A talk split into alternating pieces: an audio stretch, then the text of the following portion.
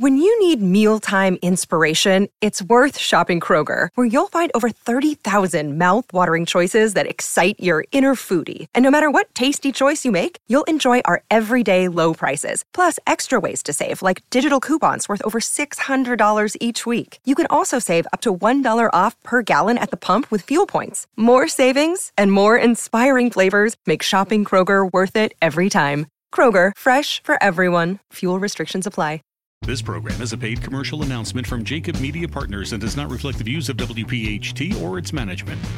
This is Women to Watch. To rise above all of the noise and fulfill every last one of your dreams. Women to Watch, sharing the real stories of the most accomplished women in the world. It is for those frightened children who want peace.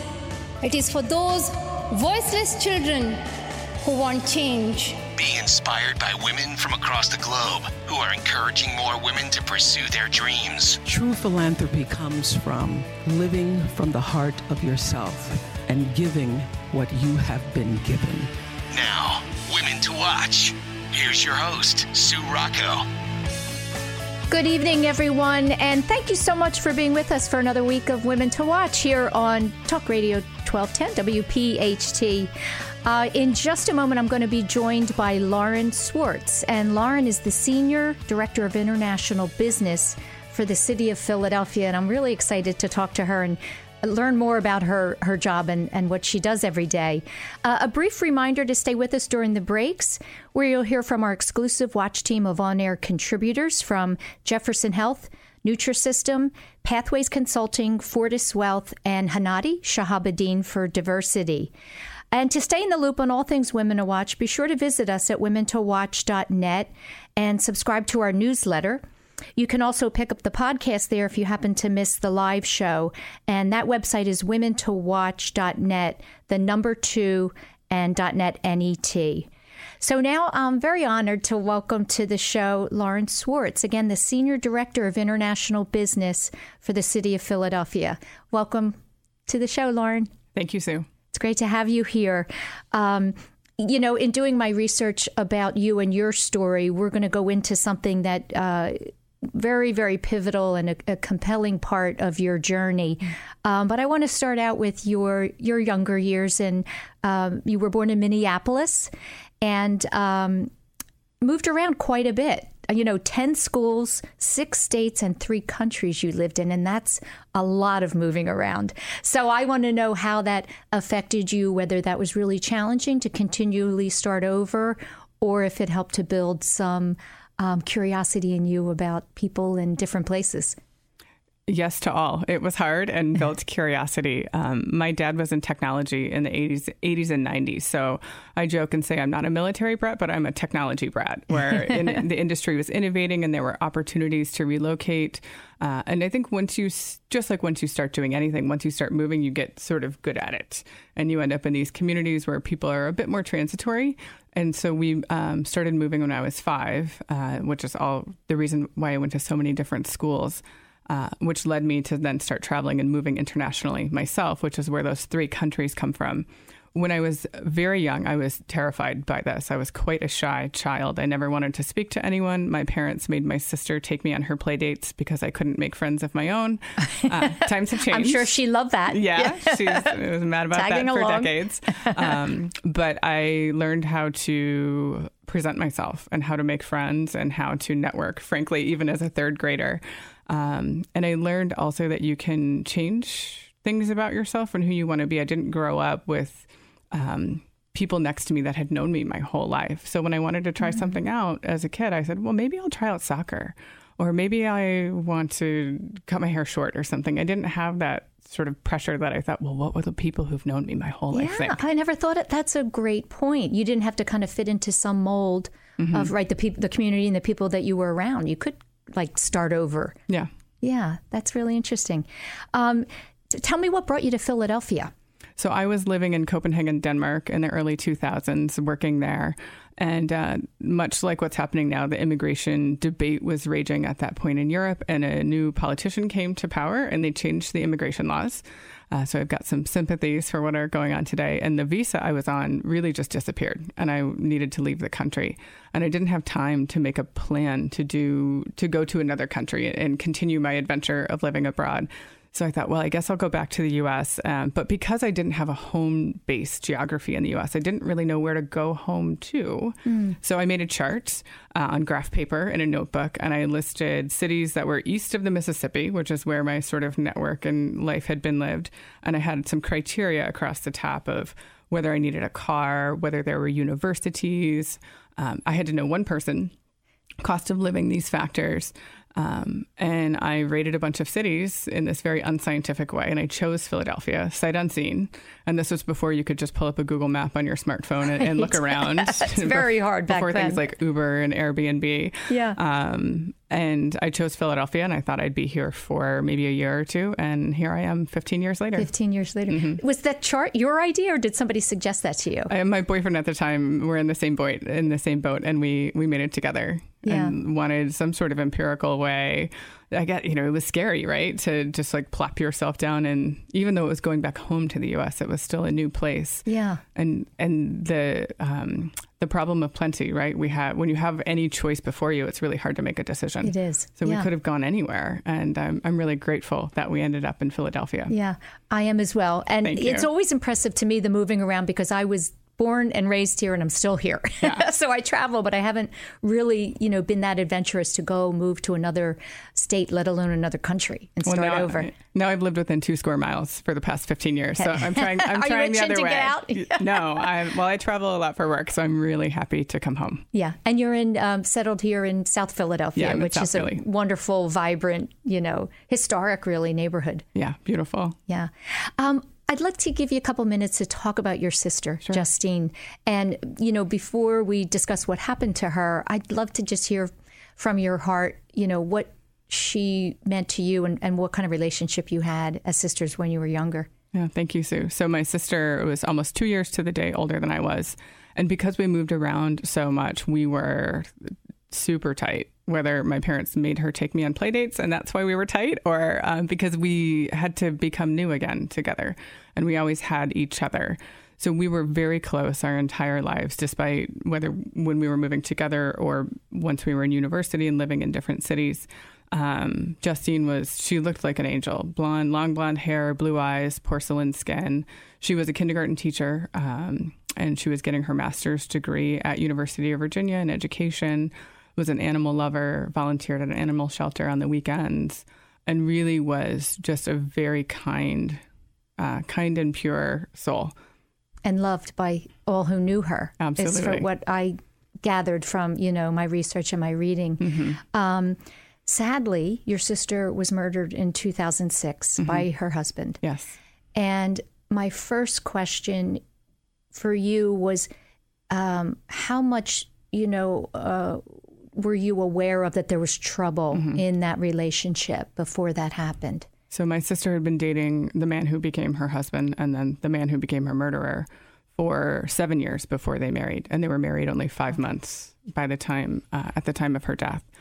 Uh, I was aware from the very beginning that there was trouble in the relationship, bruises on the arms, financial abuse. I personally witnessed and intervened in a few incidents um, over over a number of years, and I kept I kept that information between us. I never told anyone else because I saw myself as her lifeline. And I thought that if I told my parents or told my aunt or tried to really intervene, um, that it could cost her her life. Wow. Um, we're going to come back to this story after this first break. Stay with us uh, to hear from Dawn Zier of Nutrisystem for our CEO Watch. We'll be right back. Now, the women to watch. CEO Watch. Hi, everyone. I'm Dawn Zier here with today's CEO Watch. Today, I want to talk about what to do if you find yourself in a toxic work environment. For most of us, the office is where we spend at least eight hours every day, five days a week. Some weeks spending more time here than we do in our own homes. With that said, it's important for our work environment to be a place where we feel comfortable and are welcome. Unfortunately, this isn't always the case. Whether office politics are getting in the way or a colleague is proving to be difficult or even a bully, it's important to have strategies in place to deal with such situations. While there are some well documented cases of blatantly toxic cultures, I have personally not encountered one, although within every organization there can be toxic relationships. So, how can one deal with a toxic relationship? While the least path to resistance may be avoidance, this isn't the healthiest of approaches as odds are the negative behavior is often not just towards one person, but anyone that the person may perceive as a threat. As difficult as it may be, have a direct conversation. Plan and rehearse what you want to say. Be sure to stay diplomatic, but stand strong, and be sure to address your concerns in a clear and concise manner. And in return, be ready to listen to what the other person has to say. Remember, no one has the right to make you feel uncomfortable in the workplace. Have another person moderate the conversation if needed. Also, escalate if there's no resolution. Talk to HR, your manager, or even your CEO. Leadership's failure to address such people in an organization does not go unnoticed, but they can only address it if they are aware. Looking back, perhaps the biggest mistake I made early on in my career was tolerating this behavior from one individual because I thought he was so smart and so valuable to the company. I was young. I didn't end up firing the person, someone else did. But on reflection, I know I let my team down and vowed never again. As leaders, it's our job to ensure a healthy work environment for all employees without exception or excuse. Thanks for listening. I'm Dawn Zier, here for CEO Watch. Have a great week. Since 1858, Mount St. Joseph Academy has been educating girls to be leaders, founders, and independent thinkers. Students are taught to be collaborative, courageous, compassionate, confident, and spiritual. In this student centered environment, the young women are transformed by recognizing their own potential and are encouraged to use it to make a difference in the world. To learn more about Mount St. Joseph Academy, go to www.msjacad.org or call 215 233 3177. That's msjacad.org or 215 233 3177. Watch with Sue Rocco. Talk Radio 1210 WPHT. If you're just tuning in, I'm talking to Lauren Swartz, the Senior Director of International Business for the City of Philadelphia. And just before the break, we were um, talking about a very, very um, sad and pivotal time in Lauren's journey in her life. Uh, her sister was murdered by her husband in 2006. Um, describe for me the moment you found out. Mm-hmm. I was at home uh, asleep in the middle of the night, and my parents called. And uh, this was back when at least I didn't sleep with my cell phone immediately next to me. It was in the other room. And my parents were calling repeatedly and I was tired and you know didn't really want to pick up the phone but something something clicks in your mind and you say oh I better get that and uh, both my parents were on the phone and I as hard as that moment was for me I think about how how much worse it was for my parents to know that they had lost one daughter to have just found out and then to have had to call their other daughter and mm-hmm. tell them uh, of the many things I wouldn't wish on anyone through this process I think about that a lot um, so it was the middle of the night, about three in the morning, when they called, and they just and I knew something was wrong. My mom was on the phone, so I figured it must be my dad. And then they told me that Justine had died, and I it had honestly just never occurred to me that she could die.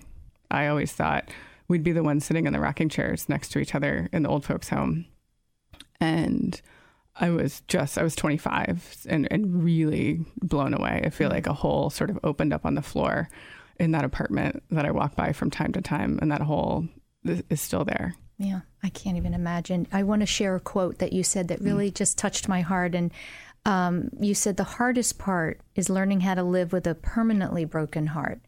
Um, and when I read that, I thought, you know, because pe- when when devastation happens, people will say, you know, time will heal, and all of those cliches. And my guess is that there would be a permanently broken heart, right? Mm-hmm. Or, or part of your heart. So, how do you, or how have you learned to live with that?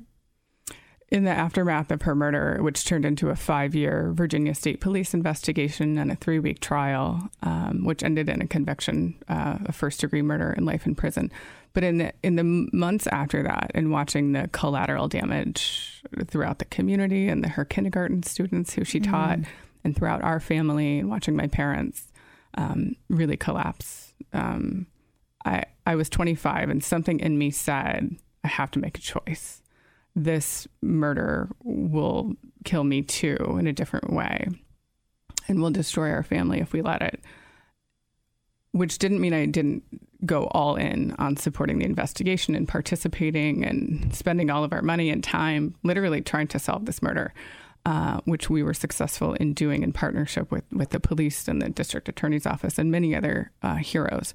But I remember thinking, uh, thinking of life like a pendulum, and the pendulum swung so far into this darkness. I never thought it could swing that far, but I, I, I imagined it as a pendulum, and I thought, well, if I have to accept that the pendulum of life can do, can be so dark and so horrific and so hard, I have to at least acknowledge that it's possible that the pendulum could swing into that same magnitude of positivity. Mm. Wow. I didn't I didn't believe, I didn't know what that would look like, but I made myself think that it was possible and that you just take some some days one day, one breath at a time. Uh, but over time, that you know that there's still the possibility of joy, mm. and that that joy could be of the same magnitude of this terror.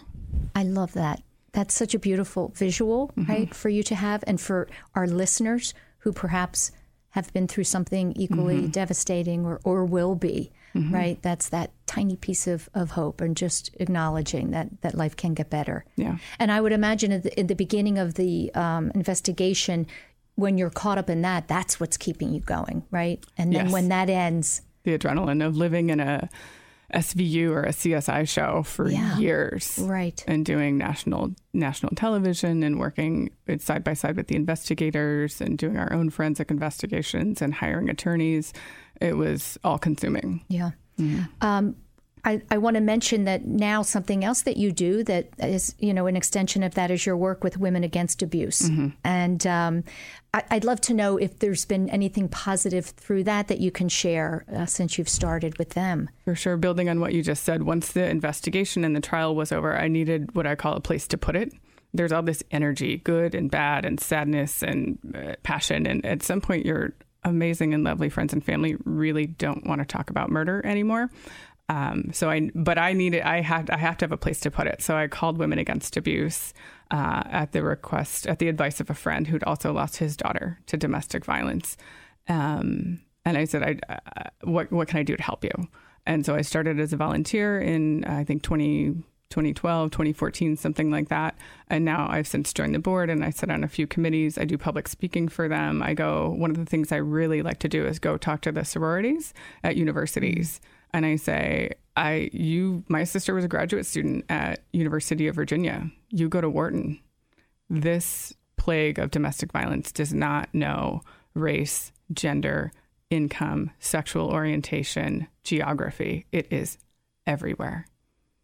And you have sisters, may they be sorority sisters or biological sisters or friends or family. Everybody knows somebody who this has happened to hopefully not murder, but who's been in an abusive relationship. And to say there are resources out there to help gives me um, a place to put this energy and hopefully to help someone and maybe save a life where we couldn't save Justine's. I think you're sharing your story in the way that you do will have incredible impact. I, I really do.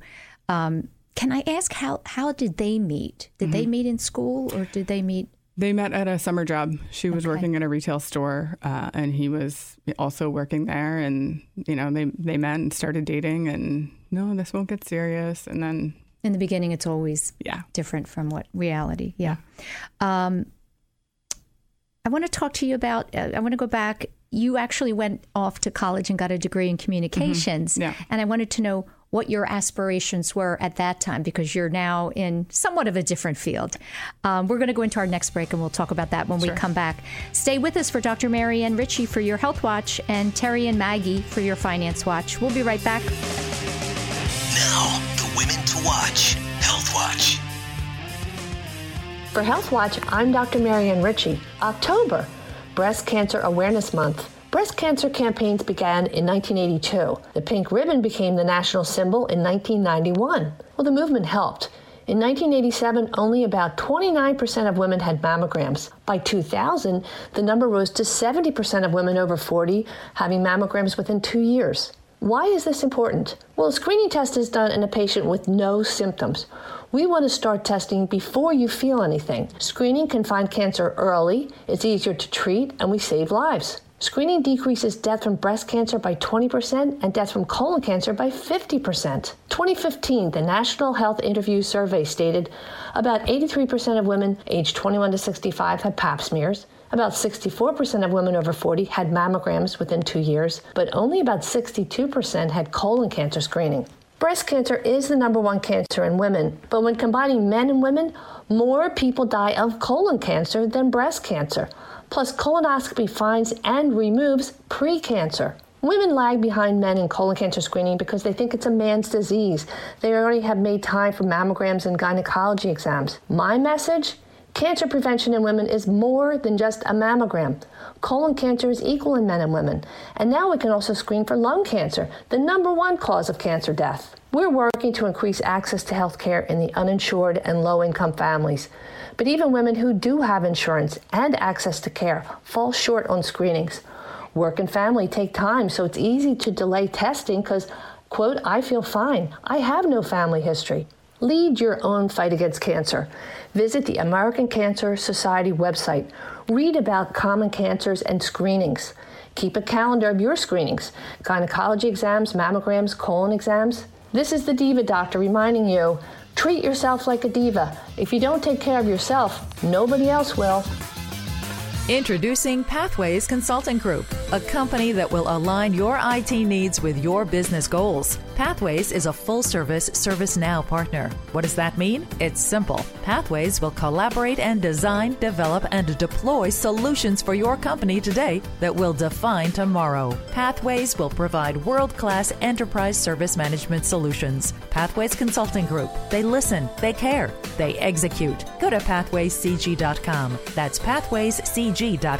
If you believe that family, charity, or money is deeply important for the greater good, Fortis Wealth invites you to a highly personalized financial discovery process to help you visualize your financial legacy. It's not for everyone, but if you're willing to invest the time and thought, they can offer advice and strategies to help you accomplish your dreams. Fortis Advisors is a wholly owned subsidiary of Fortis Wealth, an investment advisor registered with the Securities and Exchange Commission. Visit fortis-wealth.com today because tomorrow is waiting. The Women to Watch Finance Watch.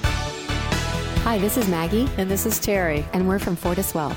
What is Social Security? Social Security is the foundation of economic security for millions of Americans, retirees, disabled persons, and families of retired, disabled, or deceased workers. Terry, how do retirement benefits work?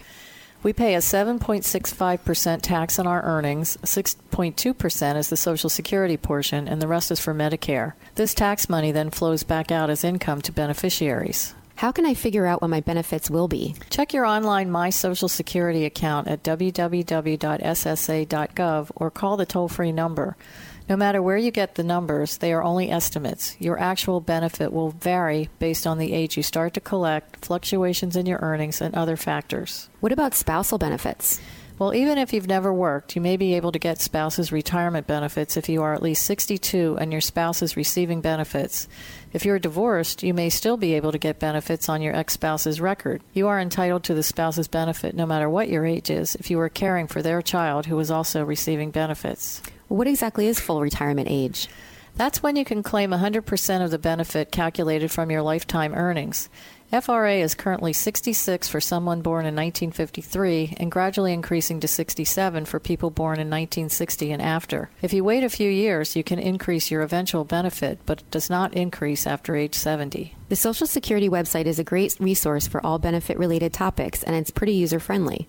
What else should we be aware of? Well, one myth is that the program is enough to sustain seniors by itself, but most common senior living expenses don't drop much in retirement, and others, like healthcare and leisure, will probably climb. Working folks today need to realize what limited buying power Social Security will ultimately give them. If you're still gainfully employed, try to build or boost your nest egg, as it will play an important role in dictating what sort of lifestyle you'll be able to lead in retirement. This is Terry. And this is Maggie. Peace out. You're listening to Women to Watch with Sue Rocco. Sue Rocco on Talk Radio 12. I'm having a really inspirational conversation this evening with Lauren Swartz, the Senior Director of International Business for the City of Philadelphia. And thank you so much for sharing that really difficult part of your life story. Um, and I want to go on now and talk a little bit more about your career and, and journey since then. And I was curious, you went to Randolph College and mm-hmm. received a, a, degree in communications. Mm-hmm. What were your aspirations at that time? I was never sure what I wanted to do. I still don't know what I want to be when I grow up. Um, do we ever? I, I yeah. hope not. No, I hope right. not. Um, I studied communications because I love words and I love messages and language. And I think that no matter what one is doing, you have to be able to communicate that. So, being a sort of jack of all trades, master of none, communication to me was a thread through anything that I might want to pursue as a career. Which is true. Mm-hmm. Very true. Um, tell me what your day to day activities are in this job. I think, you know, when people hear the title, you know, if if they're like me, I was curious. Wow, it sounds very exciting, and but I wonder what exactly you're doing every day. I do all different things every day. At the City of Philadelphia, I'm in charge of attracting international businesses from around the world to open offices in Philadelphia. So they create jobs for local people and create positive economic impact. I also help Philadelphia based companies consider export and selling abroad to create new customers, grow their income, and also then that would create more jobs, more demand here. We also, our team handles all of the foreign affairs and diplomatic relations. So we host a lot of diplomats, uh, uh, delegations, heads of state, ambassadors, and things like that, trade delegations. And then we also work uh, on any international travel that the mayor's office would uh, would undertake. So we put together outbound delegations where the mayor, our cabinet members will travel to focus on certain issues and topics, and always weave in economic development, and different uh, aspects of how we might be able to enhance the Philadelphia experience and the, in the city of Philadelphia and grow our economy through international partnerships. Do you have to, or do you speak other languages, and do you need to?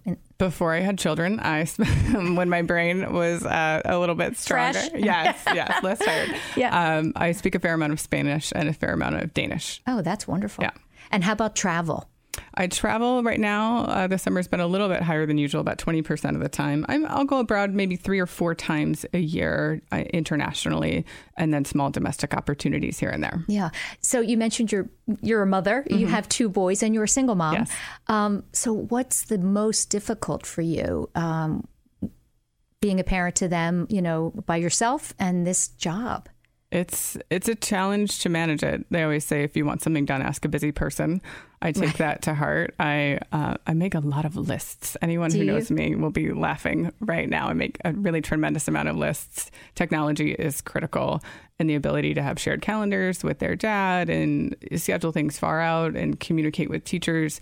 Maybe at eleven o'clock at night, I can send them an email as opposed to playing phone tag all day. And then it, it takes a village. So living in Philadelphia, where I think people really take care of each other, mm-hmm. the brotherly love and sisterly affection thing is alive and well here. So I have neighbors and community around me that really step in and support if I need to travel or if I've got to go to an event or welcome a delegation from another country people are always willing to step out, step up and help support me, me and the kids to yeah. see if I can get it all done. Right. That's yeah. wonderful. We all need that support network. Mm-hmm. Um, I understand your mom passed away recently yeah. from cancer, and I wanted to give you an opportunity to talk about her and, you know, what what do you think of what's at the forefront when you think of your mom that you'll remember most about her mm. and your relationship when I talk about my mom, I say, well, if you think I'm have a big personality and a lot to say, you should have met my mother. Oh. I'm, I'm like a wallflower compared to, to Heidi. Um, my mom was very adventurous. She was living in Ecuador actually when she passed away. She moved there to retire about two years before she died.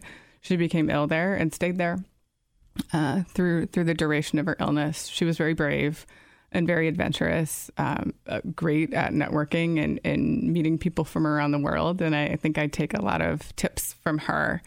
Uh, you know, of course, as I raise my children, especially now as a single mom, I wish that she was around more. Oh, I bet. Yeah. Yeah. It, did she have a mantra? Was there something that I always think parents have something that they said over and over and over that we remember and stays with us? Uh, besides clean your room or put away all those clothes when I was a kid. You know, my mom, um, she was really proud of me. and and she would and she was a mom who would tell me that mm-hmm. and support me and say you're doing a good job you're doing the right thing i'm really proud of you and that's something that's quite simple but not everybody has that kind of support from their parents no you're right that those words i'm, I'm so proud of you go mm-hmm. um, really far yeah uh, for a kid from a parent. Um, tell me what has surprised you the most in this role, mm. whether mm. it's something that you've learned um, in your dealings with uh, other countries mm. or something perhaps about Philadelphia um, that, that has surprised you. Yeah, and in some ways, I'm like a, a little ambassador of Philadelphia to the world. So I have the opportunity to meet with people all over, and I'm sometimes the first person they've met from Philadelphia, or it's the first time they've been in the city. Last year, we hosted people from 165 countries. Right. Our team alone did. Um, the thing that it doesn't surprise me so much because I chose to move here and I chose to stay here and I love this city and the city has loved me back. Um, but is how how much people love Philadelphia who've never been here before. And they say, What a hidden gem. This city is incredible. You have so many assets, and your story isn't being told widely enough. You are more right. than Rocky and cheesesteaks. And we want to come back and we want to bring our companies here, bring our children here, come on vacation here, go to an Eagles game. Wow. Uh, yeah. And the enthusiasm that the world has for our city, both in experience, but also in uh, they're impressed with what's going on in the business community here, and in many cases, they're they're really impressed with Philadelphia's leadership on certain issues like immigration, climate change, uh, the way we're taking care of our streets and public space, the way the city is trying um, to be innovative or uh, push the envelope on things like uh, uh opioid crisis or trying to fight poverty. We're a city that talks about our problems. We wear them on our sleeve. Which uh, is in every city, by the no, way, right? Right. Right. As there's no city without those same similar problems. Yeah. And yeah. we're trying to take them head on and we're not afraid to talk about it and try and solve them. Yeah. Is there anything um, you can share with us, you know, for, again, from a positive standpoint about a particular industry that's vibrant right now in mm-hmm. Philadelphia? I mean, certainly our restaurant scene has exploded yes. over the past couple years or, or more. Um, but, you know, is there, a, is it technology? Is it it travel? Is it the, is it food? What kind of is piquing the interest of businesses to come here? I'd say there are two main sectors internationally where we get the most um, interest and the most lean in. One is life science and gene and cell therapy, and the other is technology. Okay, excellent. Um, we'll talk a little bit more about that when we come back. Stay with us for Mary Manzo for your Tech Watch and Hanadi for Diversity.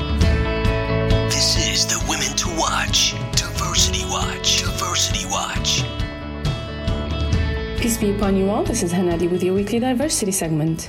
People think that self sufficiency is having enough of what you need. Today, we'll introduce a new understanding to that term to believe that whatever you have or don't have is enough and is all you need, meaning that you do not feel the need to ask for more or ask at all. That is called self sufficiency. I'll give you an example. A father of five kids who is doing everything he can to provide for his kids, but is still not able to meet their needs, will live happier if he thinks that whatever he's earning is all he needs.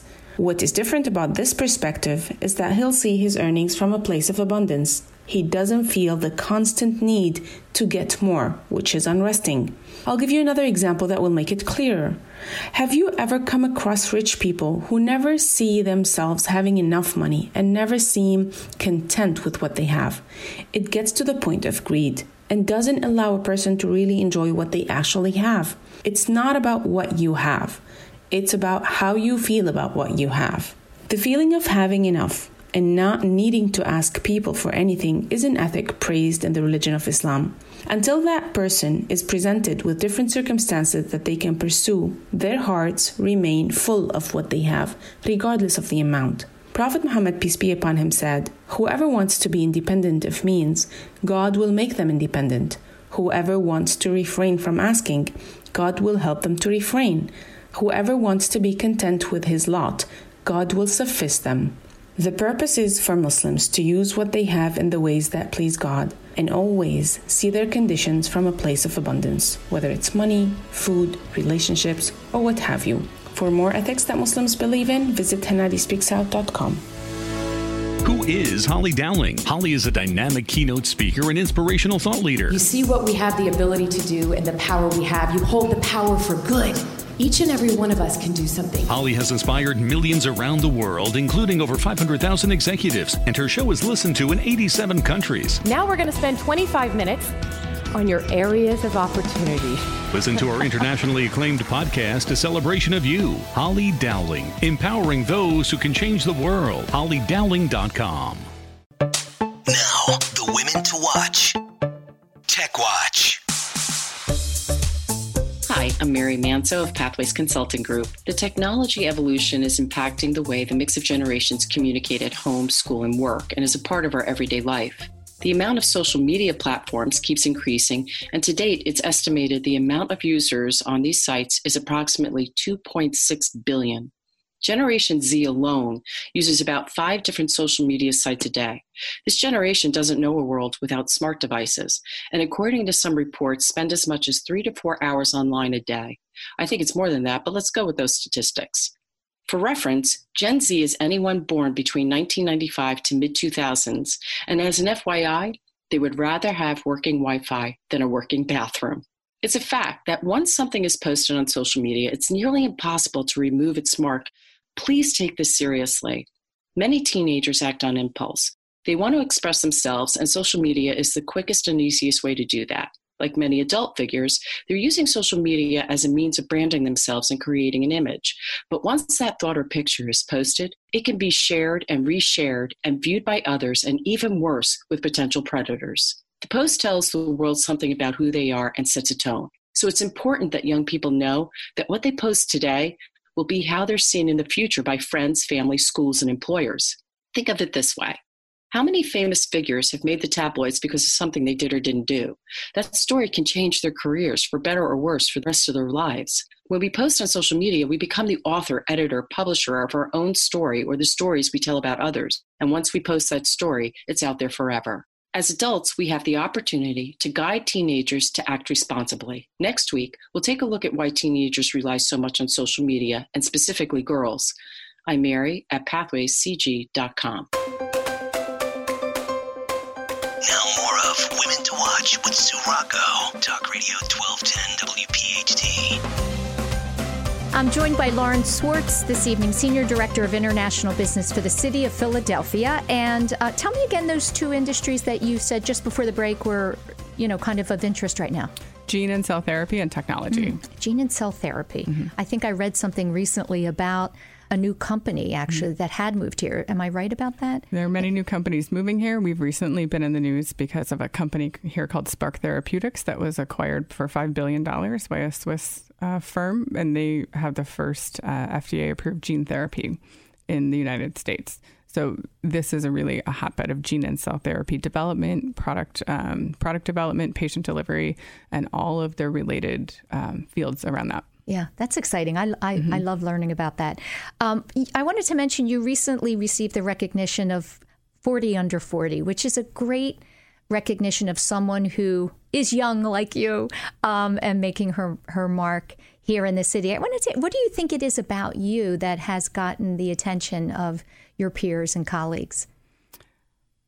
It's hard to say, right? It's hard to get out of your own head. I think in the job I have, I have a very public facing role. So a piece of it is just that doing a lot of public speaking and being the city's lead person for all things international has given me a platform that I think people are quite interested in. And they say, "Wow, Philadelphia, yeah, that's that's really cool. We've got people moving here from France or from Africa or from China." Um, and but I also I volunteer a lot with Women Against Abuse. I'm on a few boards, um, an active parent in the school.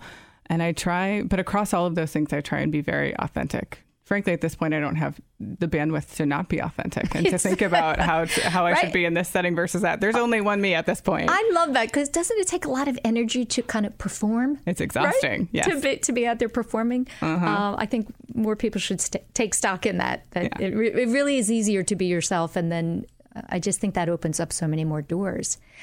Do you have any political aspirations? Well, when I was 12, I ran for class president in sixth grade and I won. Oh, uh, well, there you go. That's so a sign. That was something. my my slogan was "May the Swartz be with you" from Spaceballs, and that, that that got all the votes. Yeah. Um, so if I do ever run for office, I already have my slogan. Um, I, I, really like public service. I like giving back. I also love business, which is so whenever I'm have it, been in government or in public service. It's always been in economic development and helping businesses grow. So I, would like to go back to the private sector at some point for sure and have that experience. Uh, although I think politics and government will always stay close to my heart. At this point, with a six and an eight year old, I can't imagine mm. trying to be in politics and uh, be the mother that they deserve. Yeah, you know what? Sometimes timing is everything, yes. and so they they're six and eight. So you have a long way to go before you, you'll have a different kind of life. Yeah. Um, obviously, with more freedom, you know, as they become more independent. Yeah, I hear they'll stop talking to me when they're about thirteen. So I'll uh, have that's more time about then. right. I have a son. Although there's something about boys, they're they're special. Um, Yeah. They love their mothers. Yes. Yeah, no matter what. Um, tell me, because you are juggling a lot, Mm-hmm. you know, again, in your role, there's a lot of demand on you, and there's a lot of things I'm sure coming at you on a daily basis. Um, how do you handle stress? Mm. Mm. Not How do well, you handle or- stress? Yeah. Um, I I I really try and be mindful, and I- I make these lists. I tell you, I'll go back to that. It really helps me to just write everything down, to put it in a place, to give it a piece, to check it to give it a name. Oh Yeah. yeah. you write things down that you're going to do just so you can check them off sometimes. Yeah. But so I have, I can download my brain and then use my brain for something else. I'm an extrovert and I love people. And it's part of why I'm good at my job. So I get my energy from my friends and my family and my network. So I make sure to, to have time for people in my life that give me good energy. Um, I'm trying to sleep more. I commute by bike, so I try and sneak There in you- oh, ener- exercise that way. Even on a rainy day? Uh, I less so on rainy days. It depends on how formal I have to be dressed for work. Right. Um, and I'm I'm trying. Sometimes I just have to say I'll wake up and I'll tell myself you you'll fail today. There's no way you can get all these things done, and that's all right. Okay, it sort of good. goes back to that pendulum idea of like some Mhm. days I'm going to knock it out of the park, and some days going to let some people down, and that's okay too. Yeah. Can you tell me um, where your drive comes from? Mm. I think about that a lot. Uh, and there's a couple of people who I think have tr- tremendously more drive than I do, and I study them. I think my drive comes from being very curious about a lot of different things. When you do these leadership assessment tests or personality tests, I score really high in almost every category. I'm infinitely curious, and so I want to know about a lot of things, and I love to connect the dots and think strategically. And and so there's rarely something that I come across and say, well, that's not of interest, or this couldn't be helpful, or I don't care about that person.